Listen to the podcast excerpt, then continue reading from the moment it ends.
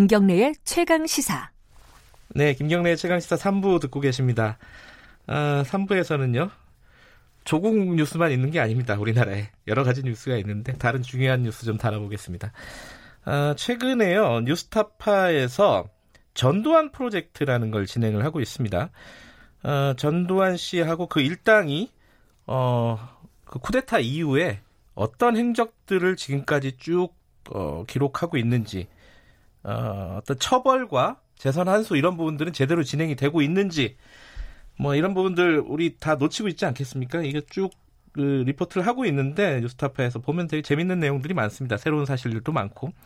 아, 이 프로젝트 진행하고 있는 어, 한상진 기자 스튜디오에 모셨습니다. 안녕하세요. 네, 안녕하세요. 어, 조국 때문에 다들 어, 정신이 없잖아요. 네, 그렇죠. 뉴스, 뉴스 네. 기자들도 그렇고. 네. 이 와중에 이런 프로젝트를 진행하고 있는 이유가 뭡니까? 글쎄요, 제가 이런 일이 벌어졌을 줄 알았으면 아, 안 했을 텐데 네. 오랫동안 준비해왔던 프로젝트라서 일단 시작은 했습니다.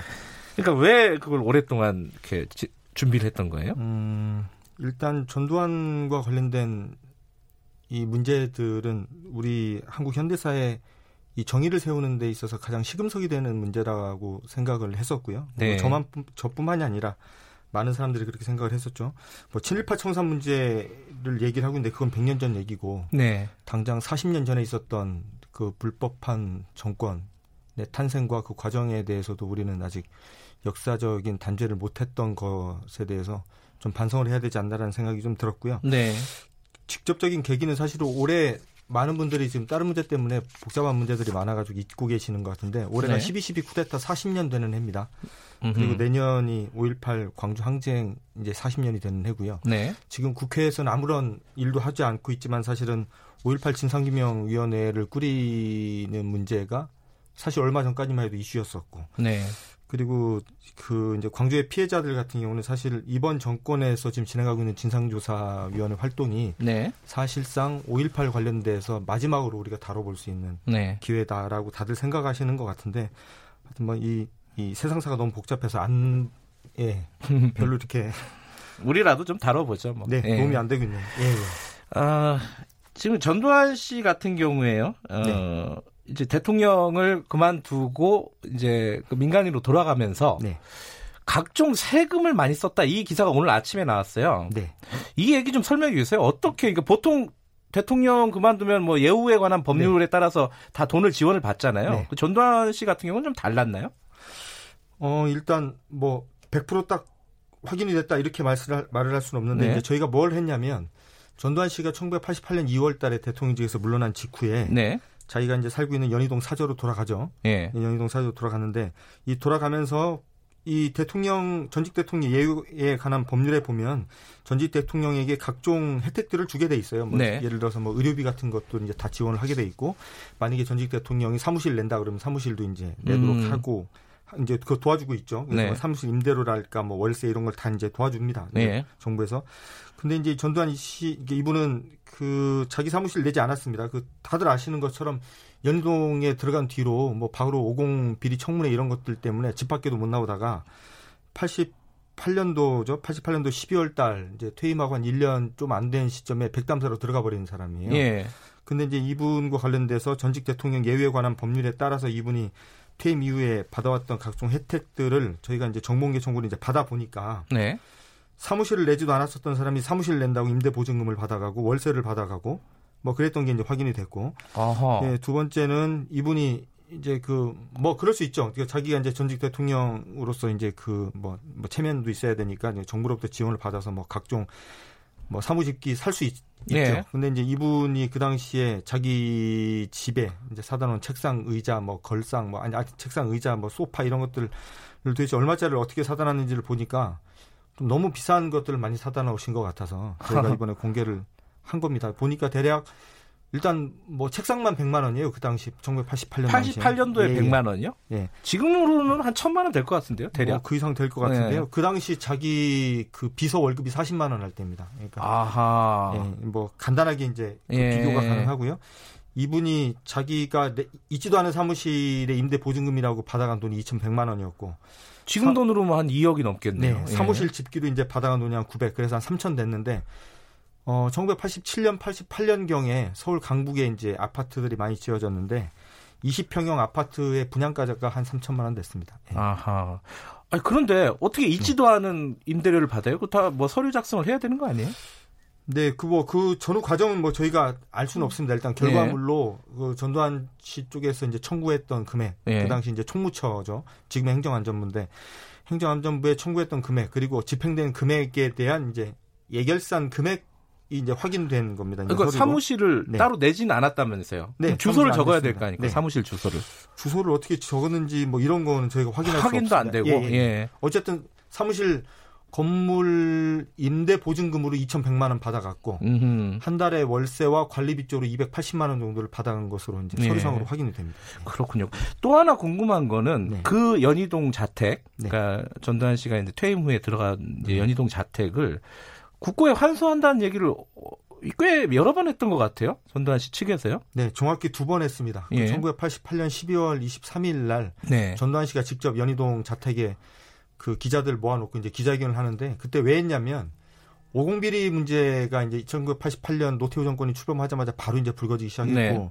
뭐몇 달 퇴임한 지 몇 달 되지도 않아서 자기 동생 정경환 씨가 이제 구속이 되고요. 네. 그리고 이제 오공비리 청문회가 이제 국회에서 시작되고 이러니까 이제 어쩔 수 없었던 거죠. 이제 그 나와가지고 이제 백담사로 바로 들어가기 전에 네. 뭐전 재산을 다 이제 국가에 환납하겠다 이런 얘기를 했었고 그리고 2013년도에 그 전두환 씨의 그 큰아들 전재국 씨가 해외 도피처 해, 이제, 이제 조세 피난처에 네. 이제 페이퍼 컴퍼니를 설립을 하고 뭐뭐 뭐 이제 돈을 해외로 옮기고 이제 이런 것들이 뉴스타파 보도로 이제 확인이 된 적이 있었는데 그게 확인이 된 뒤에 이제 검찰이 수사가 들어가고 뭐 전두환 추징법이라는 게 막 추진이 되고 막 이러니까 이제 느닷없이 전재국 씨가 이제 검찰청 앞에 와가지고 또 기자회견을 하면서 네. 또 음, 자기 아버지와 관련된 자기 일가의 전 재산을 다 국가에 환수하겠는데 내놓겠다라고 이제 약속을 했습니다. 뭐 두 번 그렇게 정확하게 약속을 했는데 그때도 연희동 자택을 아 예 다 두 번다 다 예. 연희동 자택이 들어 있었습니다. 근데 뭐 지켜지지 않았죠. 왜 안 지켜졌어요? 이번에 새로 문건이 나왔다면서요?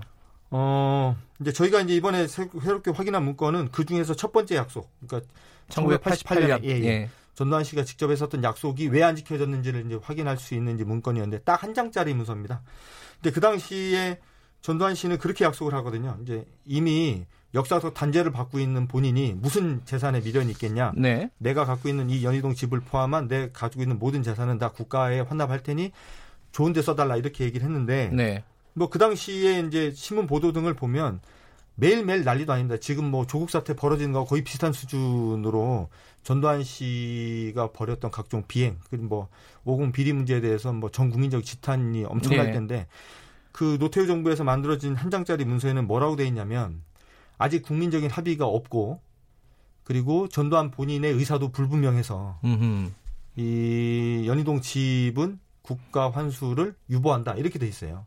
아니, 본인은 내놓겠다 그러는데 네. 노태우 정부에서 유보한다고? 뭐 일종의 관심법 같은 건데 네. 노, 전두환 씨는 이미 이제 내놓겠다고 약속을 했는데 네. 노태우 정부가 이제 이제 그 이제 딱 들여다 볼 때는 아직 마음이 결정되지 않았다라는 해석을 해주신 것 같습니다. 네. 아, 그래서 그 뒤에 그게 지지부진했던 거군요. 네, 그렇습니다. 그때 만약에 음. 그냥 전두환 씨의 의지대로, 의사대로 이제 환수했으면 끝났을 문제인데, 이제 왜 이 연희동 문제가 이제 굉장히 중요하냐면 두 가지 점에서 의미가 있습니다. 네. 전두환 씨가 쿠데타를 일으켰었던 시작점이 된 곳이 이 연희동 집이라는 이제 역사적인 의미가 하나 있고요. 네. 두 번째는 지금 전두환 씨 일가 특히 이제 전두환 부부 이름으로 되어 있는 거의 유일한 재산입니다. 이제 이순자 음. 이순자 씨 명의로 돼 있거든요. 이 네. 이제 본체가. 그런데 이제 지금 전두환 씨는 여전히 천억이 넘는 추징금을 내지 않고 있는데 버티고 살고 있는데 어쨌든 전두환 부부 이름으로 되어 있는 유일한 재산인 이 재산도 아직 환수를 못 하고 있고 음.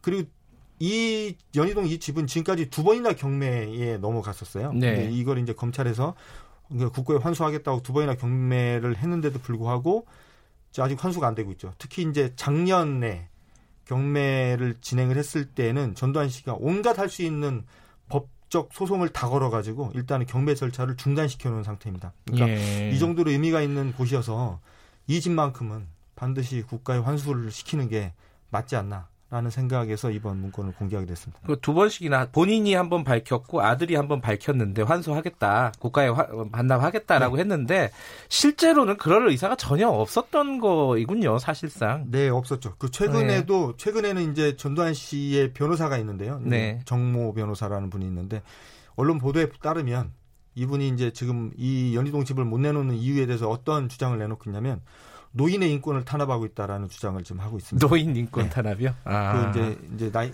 90다 됐죠. 90다 예. 된 이제 전두환 씨의 노인 인권 탄압. 음. 뭐이 나이에 어디를 가라는 얘기냐. 음. 이런 식의 주장을 하고 있습니다. 그런 약속을 안 하든가 했어야 되는데 어찌됐든 자 아까 추징금이 100억 원이 넘게 남았다고 천억, 천억. 아 천, 예, 천억 원이 예, 천억 원이 넘게 남았다고 하는데 이게 참 어, 우리 평상시에 알 수 있는 돈이 아니기 때문에 네. 그 천억 원이 넘게 남았지만 그 전두환 2세, 3세, 그러니까 전재국 씨부터 시작한 게 2세잖아요. 그 3세들, 그 재산들은 계속 지금 뭐 부풀려 가고 있다, 불려 가고 있다, 이렇게 보면 되나요? 어떻습니까? 조사를 해보니까. 네, 그렇습니다. 이 97년도에 전두환 씨가 2,205억 원의 추징금을 이제 때려 맞습니다. 네. 법원에서. 그 당시 이제 무기징역을 받았죠. 50, 50 비리, 그리고 광주 학살에 네. 대한 책임을 물어서 그랬는데, 그 90 년대 초반부터 이 전두환 씨의 세 자녀가 그 본격적으로 이제 그 재산을 불리기 위한 각종 사업을 벌이기 시작을 합니다. 네. 그리고 뭐 그 당시에 이제 사업을 벌이기 시작할 때 이제 끼어들었었던 사람 중에 하나가 이제 전두환 씨의 처남인 이창석 씨 같은 분들 음. 그리고 뭐 그 지금 돌아가셨지만 전두환 씨의 장인인 이규동 씨, 뭐 음. 이런 분들이 이제 성강문화재단 뭐 이런 것들을 막 만들면서 뭐그 전에 예. 만들어지긴 했는데 하여튼 그런 곳을 통해서 이제 돈 세탁을 막 하고 이러면서 온 가족이 이제 이 사업 전선에 뛰어드는데 그 후로부터 지금 거의 한 30년 가까이 됐죠. 네. 90대 초반이니까 지난 30년 동안 정말 부지런하게 이 전두환 씨 일가는 사업을 그동안 해왔습니다. 예. 근데 뭐 이게 일일이 얘기하기도 힘들 정도인데. 그러니까 언뜻 기억나는 게 뭐 시공사 같은 네, 회사가 그렇죠. 네. 이제 전두환 씨 네. 아들이 하던 회사죠. 네. 네. 예. 그러니까 주로 주로 이제 이분들이 이제 출판 사업 예. 그리고 이제 문화 콘텐츠 사업 이런 것들을 많이 해왔고요. 그 처남이 이창석 씨와 이제 그 전두환 씨의 둘째 아들 전재용 씨를 중심으로 이제 부동산 사업들을 많이 해왔고. 네. 그리고 2016년도죠. 벌써 3년 전인데 3년 전에 저희 저희 이제 뉴스타파가 그때도 이제 제가 네. 보도를 했었는데 이 전두환 씨의 큰아들 이 전재국 씨가 지금까지 한 번도 해보지 않았었던 부동산 사업에 뛰어들었었다는 것을 저희가 저희 보도, 보도한 네. 바 있고요. 그리고 이제 최근에 또 확인을 해보니까 이분들이 이번에는 지금까지 또 한 번도 해보지 않았었던 이 요식업에 아하. 진출한 사실을 또 확인이 돼서 저희가 얼마 전에 보도를 했습니다. 전재국 씨요? 예, 전재국 씨요. 아, 요식업. 네, 뭐 요식업입니다. 구체적으로는 정확히. 어떤 요식업인가요? 정확히 말하면 프랜차이즈 무한, 무한 리필 고깃집입니다. 아하. 예. 잘 되고 있어요? 어, 저희가 그 고깃집에 두 번을 가봤는데요. 예. 일단 본점이 일산에 있는데, 예. 굉장히 성황리에 그 예, 가게가 운영이 되고 그러니까 고깃집 하나 연 게 아니라 프랜차이즈를 연 거군요. 네, 프랜차이즈입니다. 예. 그러니까 이분들이 2000 그러니까 자기들이 이제 전 재산을 국가에 내겠다고 약속하고 불과 이제 얼마 뒤에 한, 예. 한 2년여 뒤에 이제 바로 이제 이 프랜차이즈 고깃집을 여는데 이것도 이제 단 이제 자기 측근들의 이름을 통해서 이제 차명으로 열어요. 여는데 이제 그 프랜차이즈 고깃집 이름은 차마 제 입으로 말하고 싶진 않고 예. 어쨌든 열었는데 이제 네 개를 동시에 열었고요. 지금은 예. 이제 그 중에 두 개가 성업 중입니다. 차명으로 어 그런 프랜차이즈 프랜차이즈를 열었다라는 건 확인이 된 부분인가요? 네, 확인이 됐습니다. 이게 아하. 확인이 뭐 차명으로 열어놔서 이게 예. 사실 확인이 그렇게 쉽지 않았는데 예. 이런 이 사람들이 어떤 식으로 이제 사업을 벌이냐면 간단하게 좀 설명을 드리면 예. 이분들이 이제 전두환 씨 일가가 지금까지 벌였던 사업체를 대략 따지면 한 30여 개 정도가 되는데 네. 여기에 전재국 씨나 부인인 정도경 씨나 그 자식들이나 전두환 씨의 뭐 이제 자식들의 이름이 직접적으로 들어가 있는 회사는 몇 개 되지 않아요. 음흠. 그 겉으로 볼 때는 이제 이 전두환 씨 일가가 하는 사업인지 제일 알 수 없는 사업들이 굉장히 많은데 네. 이 전두환 씨 일가들이 지금까지 벌였던 사업들의 이름을 올린 뭐 네. 이사나 감사 이런 걸로 대표이사 이런 걸로 이름을 올린 사람들을 명단을 쭉 추려보면 불과 한 30명 정도 되는 사람들이 이 회사 저 회사를 다니면서 이제 뭐 이사도 맡아주고 감사도 맡아주고 한 사실을 알 수 있어요. 아, 다 측근들이다. 근데 네. 이 사람들이 이제 전 이제 살아온 삶의 궤적들을 보면 전재국 씨의 뭐 대학교 친구거나 음흠. 전재국 씨가 처음에 시공사를 열었을 때 이제 초창기 이제 창원 멤버로 참여했던 네. 사람들이 이런 사람들입니다. 그러니까 전두환 씨가 어, 퇴임한 이후에 어, 세금을 알뜰하게 챙겨서 뭐 각종 뭐 하다못해 책상 하나 걸상 하나까지 다 네. 세금으로 사고 어, 내지도 없, 있지도 않은 사무실 임대료까지 다 챙겼음에도 불구하고 그 이후에 추징금을 하나 아, 제대로 내지 않고 천억 네. 원이나 남았고 그 이후에 또 전두환 씨 후손들은 재산을 계속 불려가고 있다. 네. 근데 궁금한 거는 법적으로 이거 환수 못 합니까? 제 그 후손들의 재산은? 어, 2013 2016년도인가요? 네. 그 아, 2013년도죠. 전두환 추징법이라는 게 만들어졌었어요. 네. 이게 뭐냐면 범죄 수익인지를 알면서도 예. 뭐그 재산을 뭐 매매한다거나 예. 그걸 관리해 준다거나 이렇다고 한다면 범죄자가 아닌 제3자의 재산도 이제 환수할 수 있도록 음흠. 하는 이제 법이 통과가 됐는데 지금 전두환 씨가 그 법이 지금 위헌이라고 지금 소송을 지금 내놓은 아, 상태고 위헌이라고. 예, 그래서 예. 이, 이 연희동 집에 대한 경매 절차가 예. 좀 중단이 돼 있는데 지금 우리나라가 지금 가장 큰 맹점이 뭐냐면 부정축제 재산, 그러니까 범죄로 만들어진 이 재산을 시효와 불문하게 불문하고 추징을 한다거나 예. 거기에 대해서 민사소송 등을 제기해서 받아낼 수 있는 법적인 장치가 지금 우리나라는 없습니다. 그래서 이 전두환 씨 문제를 오랫동안 그 연구해 오거나 관심을 가졌던 이 법조인들이 이 부정축제 재산 환수법 같은 것들을 만들어야 된다. 음. 그 선진국들은 다 있거든요. 네. 그런 주장들을 하고 있는 이유가 거기에 있습니다. 그러면은 이 전두환 프로젝트 어, 네. 진행하고 있는 거는 그런 법이 만들어질 때까지 하는 겁니까? 어쨌든 저희가 지금 이번에 전담 프로젝트라는 이름을 거창하게 붙여가지고 시작을 하는 이유는 예. 단순하게 1980년 5월달에 뭐 전두환 씨가 이런 일 했다 저런 일 했다 이제 그동안 알려지지 않았었던 것들을 한번 확인해 보자 이런 차원이 아니고요. 네. 전두환 씨와 전두환 일당들 그리고 전두환 씨 가족들이 그동안 이렇게 우리 사회에서 부작용을 일으키면서 네. 부를 축적해 왔다면 그 부의 원천이 부정한 행위로부터 예. 출발한 것이라면 이게 우리 사회가 이거 놔둬서는 안 된다. 음흠. 그런 그런 식의 여론을 좀 환기를 하고 네. 이런 재산들을 어떻게 우리 국가가 다시 환수할 수 있는지에 대해서 고민을 해보자. 그래서 다시는 네.